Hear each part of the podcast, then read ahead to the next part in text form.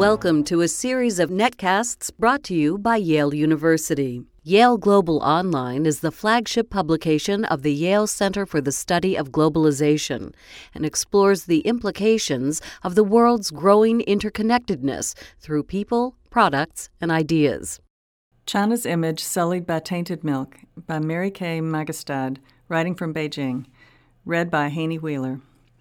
The flag flew, the music surged, and state run television was filled with triumphant images of the Beijing Olympics and the successful Shenzhou 7 spacewalk, marking on October 1st the Chinese Communist Party's 49th anniversary in power. But if the party had hoped to spend the day basking in the adulation of the Chinese people and the admiration of the world, it hadn't counted on the reverberations of a self inflicted body blow to brand China, the tainted milk scandal.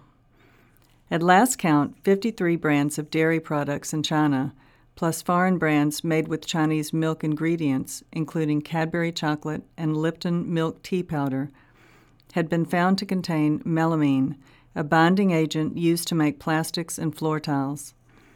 Chinese dairy producers found another use for the chemical, adding it to watered down milk, because melamine's high nitrogen content makes the milk's protein levels appear higher than they are. The tainted milk found its way into yogurt, ice cream, cakes, cookies, cereals, and most unbelievably for many Chinese parents who have been ordered by the state to have just one child powdered baby formula. Some people are saying the presidents of those milk companies should be executed, and I think they're right, says grocery store owner Tianyang Qing as she glances through a government supplied list of dozens of tainted products. How could those businessmen do this to little babies? Think of how the children's development is affected. Think of how their lives are affected. It's terrible. Some 54,000 Chinese children have ended up in the hospital after drinking melamine tainted milk formula, and at least three have died. Other children have been hospitalized with kidney stones in Hong Kong and Taiwan. So far, Chinese authorities have arrested at least 27 people in connection with the crisis. The global response since the scandal broke in mid September has been swift. More than a dozen countries have banned some or all dairy products from the affected brands. The European Union slapped a ban on any baby food originating in China that has even a trace of milk.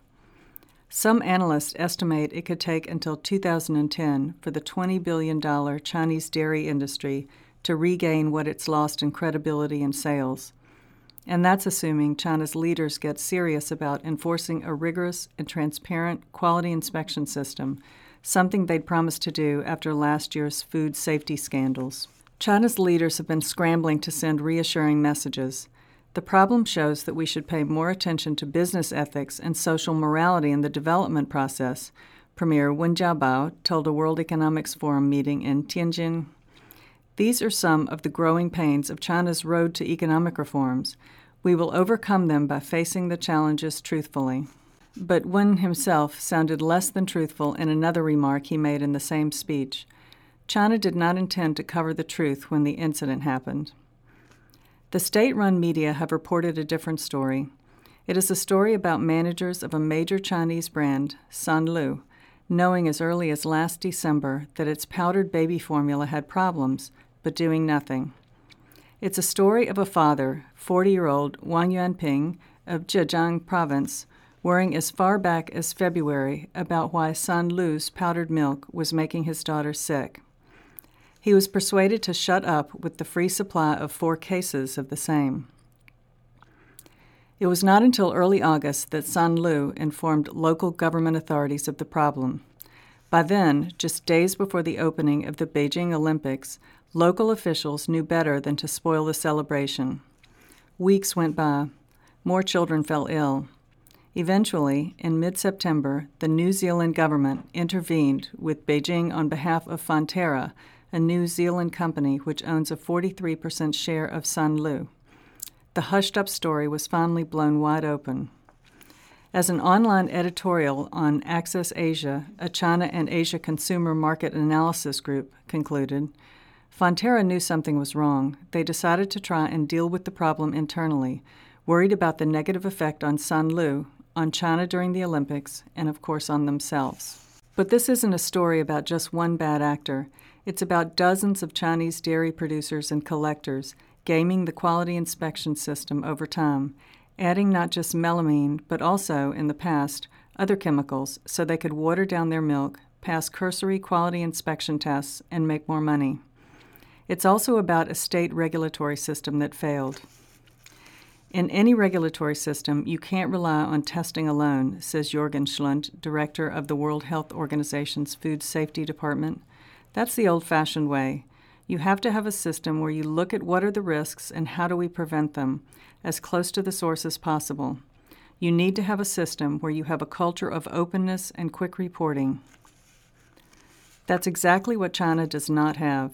Instead, it has a system where many businesses try to get away with what they can, and many local officials try to cover up problems that happen on their watch, either because they're profiting from the businesses in question or because they fear that problems could cut into their chances for a raise or a promotion. That mentality has delayed reporting in recent years on SARS, bird flu, toxic chemical spills, and food contamination.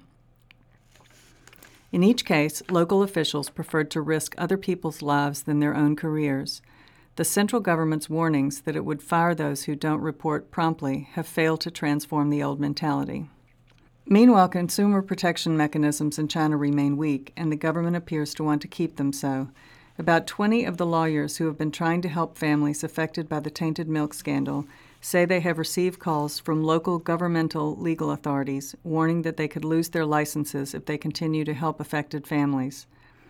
What the government appears to fear, in this case as with previous class action attempts on property and pollution, is a snowballing effect that could lead to a national political movement. It seems to prefer to keep victims isolated from one another while stressing social harmony and promising to pay medical bills and fix the problems. Premier Wen has now pledged to overhaul the quality inspection system for food and dairy. One problem, says the WHO's Schlundt, is that up to 16 different authorities now split that responsibility. It is always a problem when you have many separate authorities that may not have the same culture of reporting. He says it's a good first couple of steps that China has put the Food and Drug Administration under the Ministry of Health and suspended a system that allowed some favored companies, including Sanlu, to do their own quality inspection, but a thorough reorganization will take years. Meanwhile, there's urgent damage control to be done. Without swift and effective action to better protect its own consumers and citizens, China's leaders may find that the wave of goodwill they've been riding of late may dry up and bring them down to earth with a thud. This and other Yale Global articles can be found at yaleglobal.yale.edu.